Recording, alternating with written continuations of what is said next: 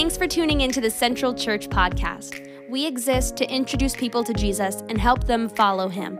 To learn more about Central, access tons of content, and find the location nearest you, download our Central Church app. But for now, we hope you enjoy this message, and we're so glad you could join us today.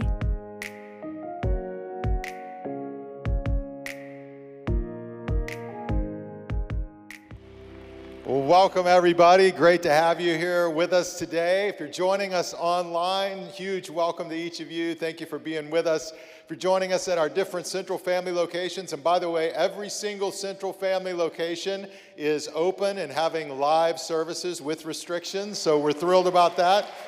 Um, so you can check our website, centralonline.tv, to find out more information about that. But a big shout out to uh, Central Kingman. Love you guys. Good to have you with us. To uh, Central Sunrise Mountain, Central Southern Highlands, Central Summerlin, and to our Central Henderson family. Um, man, we're excited to be able to gather and worship today. And if you're joining us in our partnership with God Behind Bars in different prison facilities around the country, we're grateful you guys are with us. Thank you. Well, I don't know if you can remember back in like uh, March and, and April, the great paper products shortage. But, uh, you know, it seems like in some ways that was years ago, doesn't it? But it wasn't that long ago. And uh, man, it just felt like every time you went to the grocery store, whatever, and you looked at the paper products, all the items, toilet paper, paper towels, you know, all those things were gone. There was just nothing there. It was pandemonium there for a while. I remember Lori and I, we placed an order for some paper goods, and it was like two months, and we still placed it. We're like, okay, two months, but at least it'll be here. And so that went on for a while. Then eventually, like paper items started showing up. Remember, like you go to a, you go to a store and you'd see like two things of toilet paper with a sign that says, you know, you can only get one per customer. And I don't know about you, but I was all elbows at that moment. Like, get up, get back up. You know, like I got to get to that toilet paper. I get that toilet paper, I get that paper. And you know, this this is not the good stuff, right? The good stuff was all gone. This was stuff where like I mean, you know, if you blew your nose with it, you get a rash. If you use the toilet paper, it's made out of like bamboo or something. You remember um, the paper towels didn't absorb anything, but you had paper towels, you know? And so every time I'm in the store, every time I see one, I'm like, I'm all over it. I got to have it, you know? And I grab one, I grab one, I grab one. Well, that goes on for a while. I can remember when I walked into um, a hardware store actually, and they had a whole new shipment of Charmin. It was sitting there on like this thing. And uh, anybody, I had a religious experience experience. I'm telling you, man, I was right there and I'm like, Charmin, the good stuff is back, baby. Amazing. So I'm cleaning out my garage this week, just trying to stay sane, and, and uh, that's a journey these days, right? I'm cleaning out my garage, doing all the things. I'm trying to find a place to put all these paper products that we've bought over the you know weeks and weeks, right? And I finally get it, and I text Lori after I get it all sort of organized and put away, and I said, "Hey, look, we're good on toilet paper until end of next year. We are good on uh, paper towels until next summer at least, and we are good on Kleenex probably until 2022. Just saying." And uh, then she texts me back, and she goes, "Plus, I just opened the front closet." Uh, uh, door to our in our house, and there's a whole massive thing of Bounty paper towels crammed in there. I was like, oh yeah, I got those too. I saw this on social media. I thought this was pretty funny. Maybe you'll relate to this. It says, uh, it says on March 18th, 2050. Tim opened the last package of toilet paper bought by his parents in 2020. That feels like uh, that could be real. Um, we get a little crazy when we go without, right? We get a little crazy when we feel like there won't be enough. And that can happen not only when it comes to paper goods, that can happen in a whole lot of areas of our lives. And uh, especially in this season where we've been facing a whole lot of there won't be enough and the fear that there won't be enough. A lot of people have had their finances cut back, their hours cut back, their jobs cut back, and so that fear is tangible and real. And we look around and we aren't kind of sure when this thing is going to end. I said to somebody today, they said, "How you doing?" I said, "I'm okay. You know, I feel like I'm in a marathon and I kind of know when it started, but I have no idea if I'm at like mile marker 3 or mile marker 23 or mile marker 53, and I don't know how long this thing goes. I just do the Forrest Gump right now, you know, just keep running, just keep running, just keep running, right? That's where we're at. And it's easy to sort of buy into the lie right now for myself and for all of us I won't have enough. I won't have enough. And to let that start banging around in our minds. I won't have enough for retirement. I won't have enough for savings. I won't have enough food. I won't have enough energy. I won't have enough, uh, you name it, fill in the blank, right? For us to handle what's coming at us. But I want to share some good news with you today. This is some good news that I've been hanging on to all week in my life. I think it'll make a difference in your life, and that is simply this even when you have less than enough, listen, God can do more than you expect. Even when you have less than enough, God can do more than you expect. He is a God who promises to meet your needs. He promises to show up in your life. He promises He will be faithful to His kids. And you got to hang on to that right now in this season. You got to fight back against the lie there won't be enough. And you got to trust the God who can provide more than enough for you.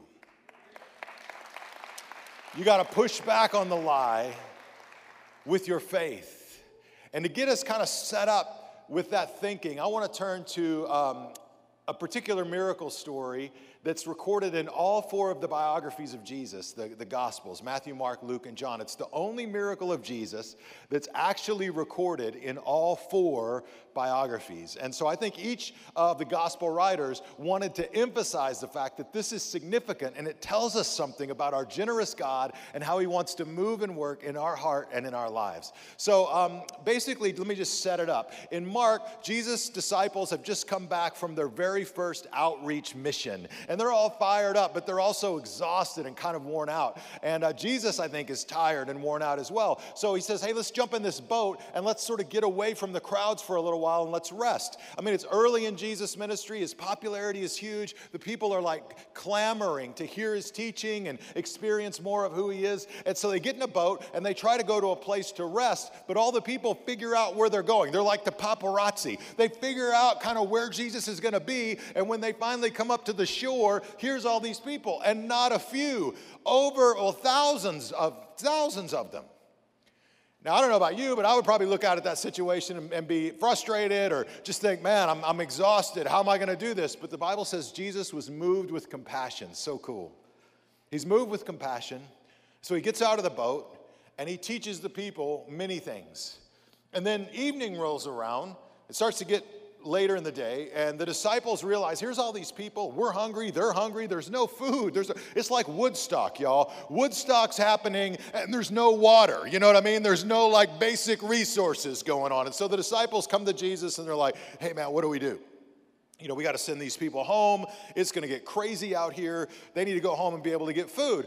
And then Jesus says this to them Mark chapter 6, verse 37. When we get to the red words here, I'm going to ask you to just say them out loud with me. It says, But Jesus said, You feed them. You feed them. And then they said, What?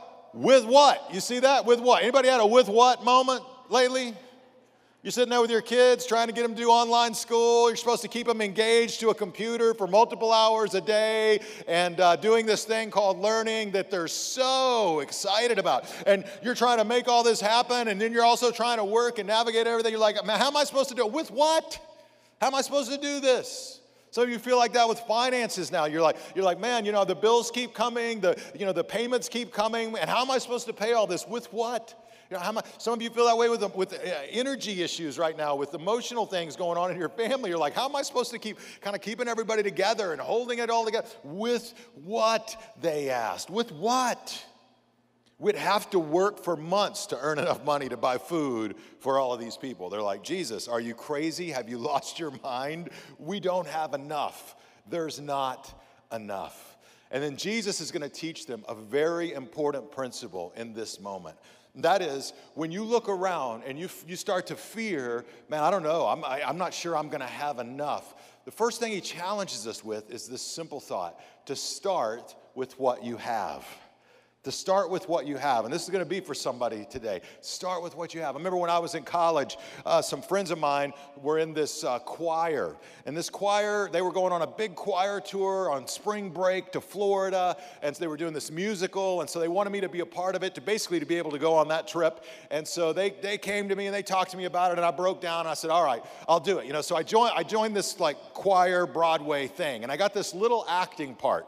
Um, but other than that, it was mostly singing. And so, you know, I'm basically there for my friends. And so, you know, we're like singing, and I can't, if you, well, if you've been around Central very long, then you know I can't, brother can't hold a tune, okay? Like, I cannot sing. I only sing for a laugh. But I remember one moment, I'm singing in the choir, and the choir teacher stops everybody. Stop, stop, stop. Everything stops. She looks at me and she says, Wilhite, you just lip sync from now on. No lie. She says, you just, she, she, you know, like I understand what lip sync means, but I remember she goes, you just move your lips and don't make any noise. And I'm like, wow, that was harsh, right? She said, you just, you're here for your part. And my part was this little acting moment, like that it was like two minutes. I just walked out, acted this little thing, but I got to go to Florida. You know what my character was in the acting part? I was a pastor. And I think everybody saw it back then like, that guy's gonna be a pastor, you know, like that guy. So, but you know, I could easily look back on that situation and get frustrated because of things that I'm not good at, things that I don't have, gifts that I don't have. I'll never be able to sing, right? I'll never be able to do a whole lot of things. Or you can play to what you do have and play to your strengths and leverage that in your life. And when you come into scarcity in your life and you start feeling this fear like I don't I'm not going to have enough, there's not going to be enough. It's easy to start looking around and basically looking past past all that you do have and looking forward in fear for all that you don't have or you might not have. And I think the challenge Jesus is going to give us is we have to look at what God has already given us our gifts, our talents, our ability, our hustle, our strengths, and we have to lean into those in these seasons. In fact, look at what Jesus says in Mark chapter 6, beginning in verse 38. Help me out on the red words here. Uh, Jesus asked them, He says, How much bread do you have? He asked. Go and what? Find out.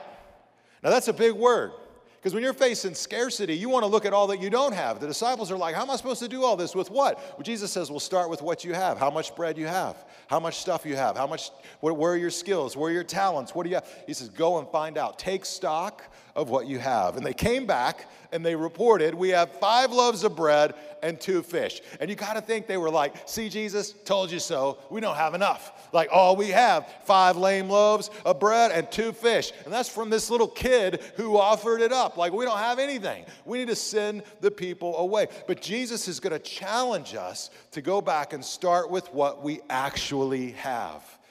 I know some of you, you're facing lack and need right now and fear, and it's tangible and it's real. And that's why we've been talking in this teaching series about things we need to get out of our mind. We have to get out of our mind the lie that we are on our own and that God will not intervene to help us as His children. Listen, I don't know how big the size of your need is, but the size of the need is no match for the size of your God. No matter how big it is, the size of your need is no match for the size of your God. And so look at what Jesus does in this moment. They're like, Jesus, we just got a few loaves, a few fish. And here's what we read Matthew chapter 6, beginning in verse 41. It says, Jesus took the five loaves and the two fish. He looked up toward heaven and he blessed them. And then breaking the loaves into pieces, he what? Kept giving. You see that? He kept giving. He kept giving the bread to the disciples so they could distribute it to the people. Listen, what Jesus does in this moment is what God often does in the hearts and lives of his people as well. He blesses us, he breaks us of our sin and our selfishness and our greed and our self reliance.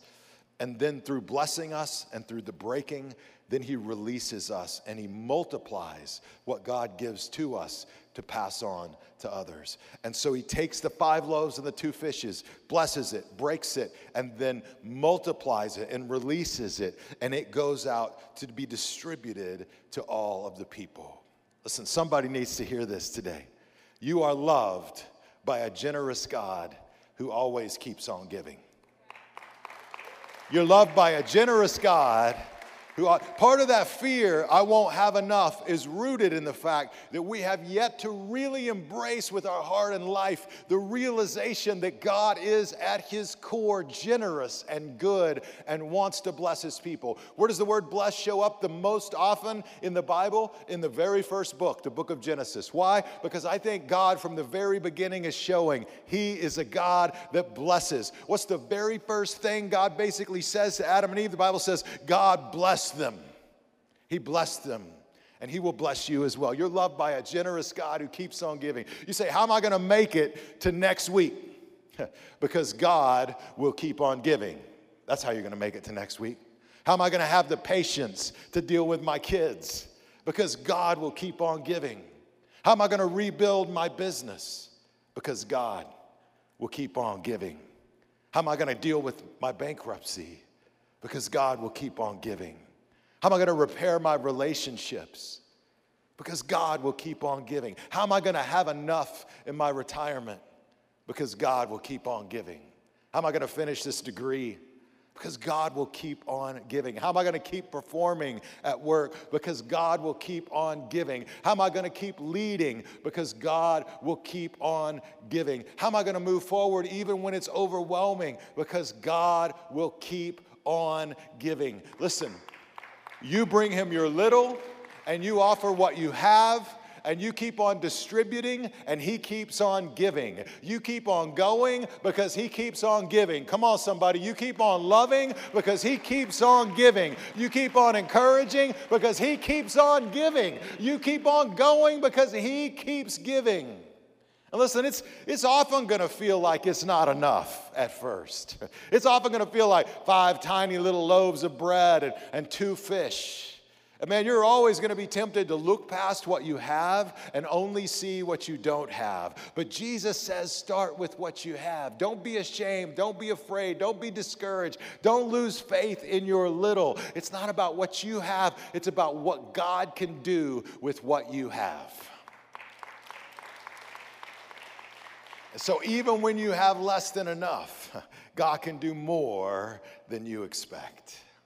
You know, for me, I got this lesson in a powerful way on uh, in March, uh, right after the shutdown, um, when we did our very first pop-up food pantry. And I remember showing up at that food pantry to serve with our amazing Central volunteers. And, and I was there for a lot of reasons. One, I wanted to be there but two, I wasn't sure what was going to happen, and the whole world was shutting down, and the coronavirus was real, and I just I wasn't about to let any of our volunteers get sick without me being right on the front line with them, you know. So I'm there first day, first sight, here we go. And by the time I showed up, there's already like hundreds of cars lined up. And it, I'd never at the time seen anything like it. It just blew my mind. And, and I remember to get there, I had to go down this certain way and flip a U turn to get to where I was supposed to park. And so I'm just driving past all of these cars. I half wanted to roll my window down and be like, Are you here for the food? Why are you? Is there a concert? Like, what's going on? But I knew where the, why they were there. And so I drove past all these cars. I pulled in, and as I pulled into my little parking space, I just I started to cry because I just thought, God, I, we can't do this. Like, let's just be real. You ever felt like this? God, it's hard enough to get by in a normal time. God Central, your church, it's hard enough for us to meet all the needs in our community in the normal season. We, we'll shut down. We can't do it. We can't, we can't stay open and do all this. Maybe those are leadership questions. Maybe those are senior pastor questions. but I had them, and they were real. And I remember getting out of my car and I wiped my tears. I'm like overwhelmed, right? I'm like, I, I don't, even, I don't know what's going to happen. I got out of my car and I thought about this scripture the loaves and the fishes. And I remember standing outside of my car and just, just silently praying to God and just reminding God, all right, God, you're going to have to do the miracle. Right? We're to we'll we'll be done in a month at this rate and we'll be closed up if you don't show up and move and work. I'm willing to distribute, but you better be true to your word and provide. Right? I'm willing to do whatever I need to do. But God, if you don't show up, and I is no joke, y'all. If you don't show up and do a miracle, It's over. So, God, we're in your hands. We've always been in your hands, but haven't we all had some moments over the last few months where we're like, we're in your hands, and that's a whole other level than what it meant last month. We're in your hands. We started serving food, distributing food, and then the next day, and then the next day, and five, six days a week for the last six months. Over 7 million pounds of food, over 600,000 people have been served. It's amazing. It boggles my mind. But every time I hear those numbers, I'm reminded of the loaves and the fishes and the first day on that food line and my own fear and insecurity. And God showed up and did the miracle. And that's amazing.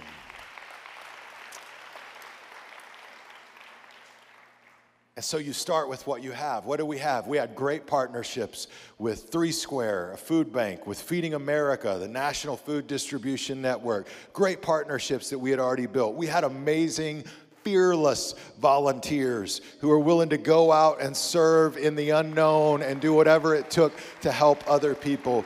We had our central family who would rise to the challenge with generosity and do whatever it took with time, talent, and energy to serve others in their moment of need. We had so much, but I was tempted in my moment of fear to look past all that and look at what we didn't have. That's where we're often tempted. And I think Jesus is reminding us start with what you have. Look in your own life. What do you have? I know some of you are afraid right now. I get it, but let me tell you some things you have. You've got side hustle. You've got God's Spirit working inside of you. You have the cross of Jesus Christ behind you and his coming return ahead of you. You have the hope of heaven instilled in your life. You are part of a church family and a community right here around you that love you and are with you. You are not alone. That is a lie from the pit of hell. You are with others, and we're all in this crazy thing together. And you got to look at what you have. You got to look at all God has given you. You got to acknowledge it. Listen, somebody needs to hear this. You got to fight right now. You're in a war. You got to get up swinging. You got to swing all day. You got to go to bed swinging. You got to fight for your mental health, your family, your future, and your faith. You don't just lay back because it's hard, right? We don't get the opportunity to close the blinds up and quit. We just don't. Forrest Gump. Just keep on running, man. Just keep running. Just keep running. God will show up and He'll do more than you expect. Here's another principle for us, and that is activate God's abundance. Activate God's abundance. I don't know, how many of you were good in math in school? Let's hear it from the math nerds. Yes, you guys are a special breed. Thank God for you. You and your skills have made all the great things technologically happen and exist in our world, and us uh, non math people are very grateful. My experience in math has not always been good. Um, in my most rebellious years in high school, I remember one math class, I sat there all semester. It was our teacher's last class that he was teaching that, that year. And uh, then he was retiring and he was a little senile and he probably should have retired already. And we were horrible as students. And anyway, I'm just sitting there on the back row, totally tuned out. I know you, you guys were all straight A students. You have no idea what I'm talking about. But there was a moment where he left the room for an extended period of time at the very end of that first semester. And I hadn't turned in a single assignment. so it wasn't looking good. And I looked up and there's his grade book sitting open. And he's gone. I look around. All the other students are distracted, doing student stuff. Let's see what we got here. So, you know, your pastor, I hopped up, walked over, let's take a look. And my, he, didn't, he didn't have zeros listed by my name, they were just all blank. And I grabbed that little pencil right there. And I looked at the person there, 95, 93, started giving myself A's all the way down to the last assignment, 97. Set my p- pencil down and went and sat down. Would you believe I got an A? I got an A. I was I thought I was so smart I thought I would outsmarted the system. I was so dialed in. I got an A. I'm just going to do that again, second semester. So I sat back there and I'm telling you, he figured me out. He had a bead on me, senile and all. He knew what was going on because he never left the room again. He never left that book open. There was no way I could get to it. And I flunked that second semester. And all my friends are out having fun, summer, good times, all that. Every single day that summer, I'm going to summer school. Two sessions summer school, trying to make up all that ground I lost. I'm saying all this to just say I'm not the best at math, but I want to share some math with you. We all know that when it comes to math, even, even us math goobs can follow this. 10 minus 1 equals what? 9. Some of you are like, is this a trick question? It's okay. 10 minus 1 equals 9. It's basic math. You take 10, you take one away, you just have nine left over. But in Jesus' miracle of the loaves and fishes, he's going to introduce something uh, to challenge our thinking a little bit. Not about kind of the way the universe works as far as numbers, but about how the universe works as far as abundance. Check this out. We call this Jesus math. I would say Jesus math could look like this 10 minus 1 equals 11. What? It all depends on where this one goes. And when you take your energy, the, the amount of energy God gives, and you give a portion of it back to Him and in service to others, God multiplies that and it becomes more than you started with.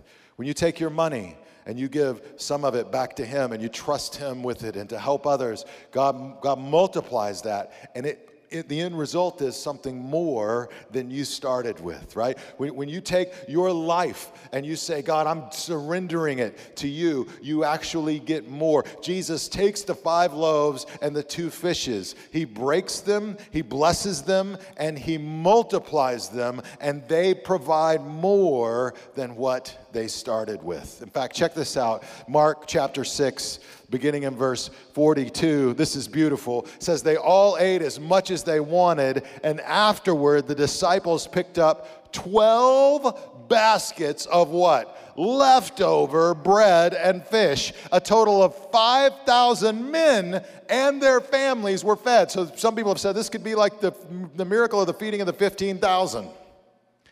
It's amazing, right? But you look at this story, what I love about it is that there were leftovers. God did not have to provide leftovers, but God is a generous God. And so he not only provided what people needed, don't miss this, he provided so much more than they needed that they had to go through and get 12 baskets of leftovers. That tells you something about the heart of God. This is Jesus' math right here. Listen, it's an example of God's abundance and how his abundance works. See, the more you give, right? The more you donate, the more you pour out, the more God shows up in that, the more He makes things happen in that. Listen, the more you give, the more leftovers return to you. The more you give, the more you release His abundance in your world. I think He sets up this amazing principle that God will multiply whatever you supply. God will multiply whatever you supply. So think about this. If you want more time, give God the little time that you have. If you want more resources, give God the little that you have. If you want more influence, give God the little that you have. If you want more talent or gifting, give God the little that you have. If you want more knowledge, give God the little that you have. If you want more freedom, give God the little that you have. You want more faithfulness and more commitment in your life, then give God the little that you have. Whatever you value, whatever's in short supply, offer your little to God. And you, what happens is you activate his abundance. Listen, whatever you release to him not only goes out and makes a huge impact, but it also comes back around and leaves you with more than what you gave. It's God's math. And I'm so proud of our central family in this season You guys have served and you've given and you've sacrificed. You've been uh, absolutely amazing, taking care of your neighbors and your friends and your community. And what I think many of us have found is when you do that, you activate God's abundance, right? And it's not just like, you know, uh, remember the old, there's a book and like a movie called The Secret. It's not just like The Secret. It's not all just like positive vibes going out into the universe and then I get a positive result back. And sometimes people think like, is this karma right now in my life? You know, this that I see happening. And it's not karma. But the Bible talks a lot about what we might call sowing and reaping. And it's this idea that you tend to grow whatever you plant. Hello. You tend to grow whatever you plant. If you blow off math class and homework, you tend to reap summer school. Right? But if you invest yourself in the classwork, you tend to reap passing grades. Some of us, that takes more work than others. If you're always acting selfishly, then you tend to reap loneliness. But if you act with love and concern for others, you tend to reap friendship. See, if you spend everything you earn on your own needs and desires, then you'll tend to reap scarcity. It just feels like no matter what you have, it's not enough. But when you're generous and you give to others, and you're moved by the needs of others, you tend to reap an abundance. It's not just a sense that you have enough, but a sense that God is using you to make a difference. And so in Matthew, Jesus takes this whole idea, this whole concept of reaping and sowing, and he actually blows it out. And he says, when it comes to food and clothing and all the things that you need to survive, he says, just don't worry about those things. Just don't worry about them. These are the things that consume the hearts and minds of people who do not believe. He says, But you, as people of faith, don't worry about that. God will supply your needs. God knows your needs, and God knows how to show up and meet your needs. The only thing worth worrying about is loving God and loving others, using your little to make a big difference. That's what life's all about. So you don't have to look out for number one. Because the real number one is looking out for you. You don't have to look out for number one. The real number one is looking out for you. And he can be your source of security so that you can step in to your significance. And I'm proud of the Central family and the way we've leveraged what God has given us to serve others in this season. And friends, I want to challenge you to continue doing it. One of my favorite stories is a story, a true story, uh, about an insurance salesman named Bob that uh, Pastor John Ortberg wrote about in a book called "If You Want to Walk, If You If You Want to Walk on Water, You Have to Get Out of the Boat." And he tells, he tells a story about Bob. Bob was being mentored by this other guy, and he's talking to him, and he's like, you know, he wasn't sure prayer actually worked. And so his mentor says, All right, Bob, he goes, Look, I'm going to make you a bet. I bet you $500 that if you will pray for something every day for six months, that things will start to happen in that area of your life, one way or another. That you know you'll sense that God is answering that prayer. And he's like, if God shows up, then um, then you pay me five hundred dollars. If God doesn't show up, I'll pay you five hundred dollars. That's a pretty solid bet, right? It's a Vegas style bet.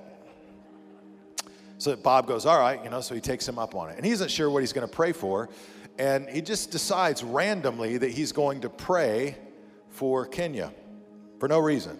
He doesn't have any relationship to Kenya. He just decides, I'm going to pray for Kenya. It's a bet. We'll see if, what happens. So for six months, every day, he wakes up. First thing, he prays for Kenya.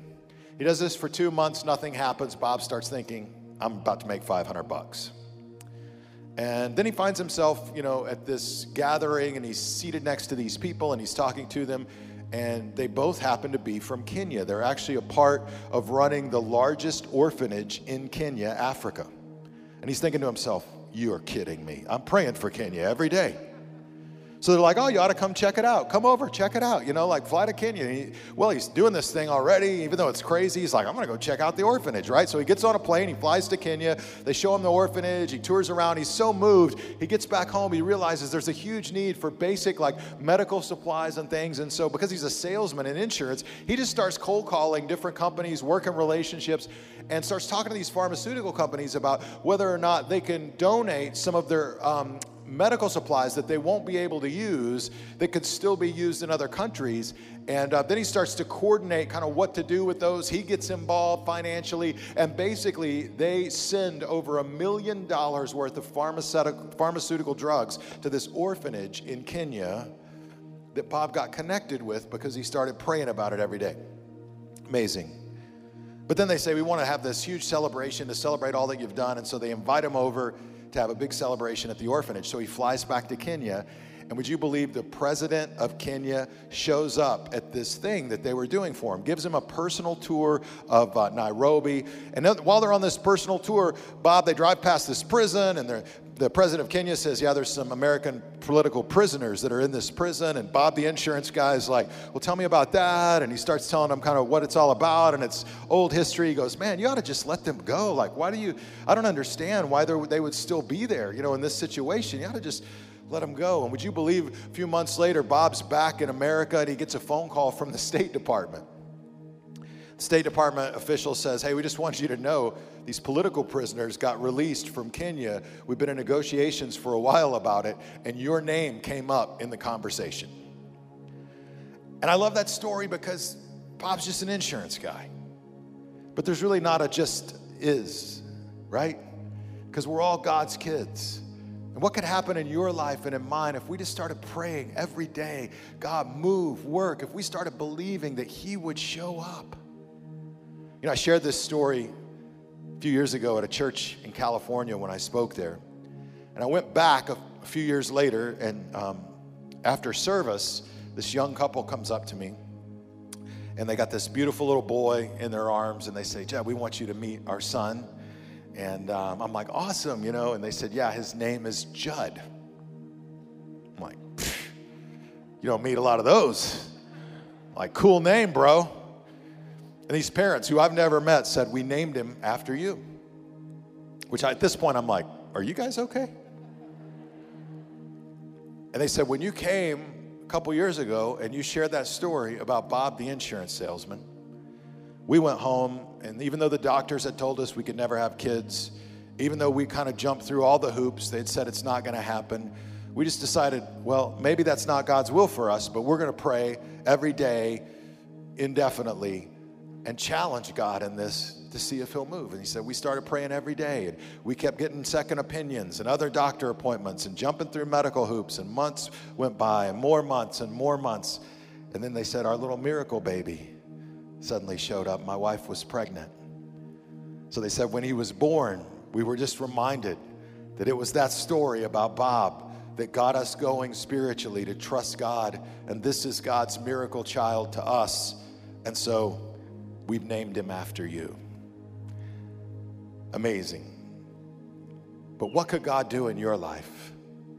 What could he do in my life if we live with that kind of faith and trust? if we prayed like we believed, if we believe God could bless, break, and multiply in our lives resources, time, energy, love, relationships, I think we go on an amazing adventure. And we'd realize God doesn't just want to increase your resources, He wants to increase your impact in your life.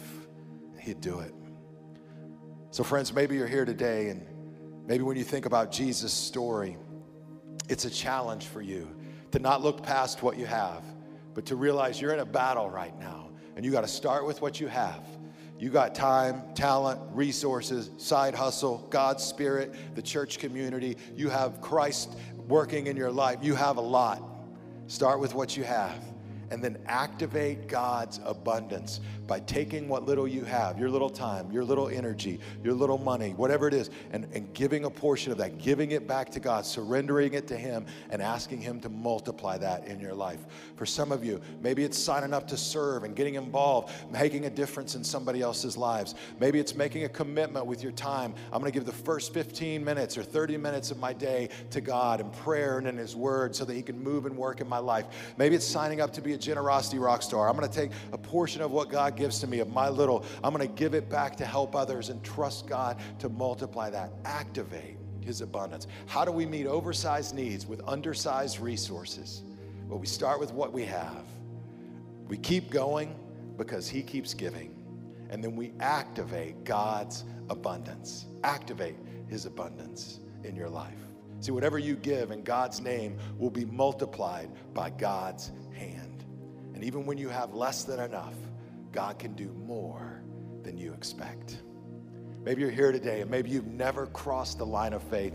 I'd love to give you that opportunity to reach out to Christ and touch, trust Him in your life and begin that spiritual journey.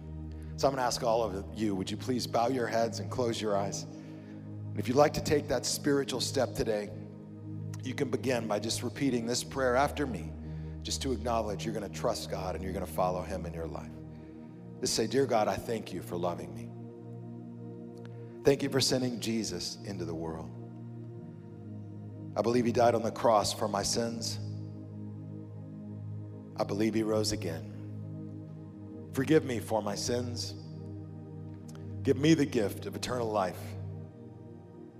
Help me face the challenges that I'm up against. God, I surrender my life to you. Christ's name. And friends, with every head bowed and every eye closed, if that's your prayer today, if it's your commitment, I'm going to ask you to just slip your hand in the air. Just to say before God, you're going to follow him in your life. You're going to trust him today. Wherever you're at, just slip your hand in the air. If you're at one of our locations, slip your hand in the air. If you're watching online, slip your hand in the air, wherever you're at.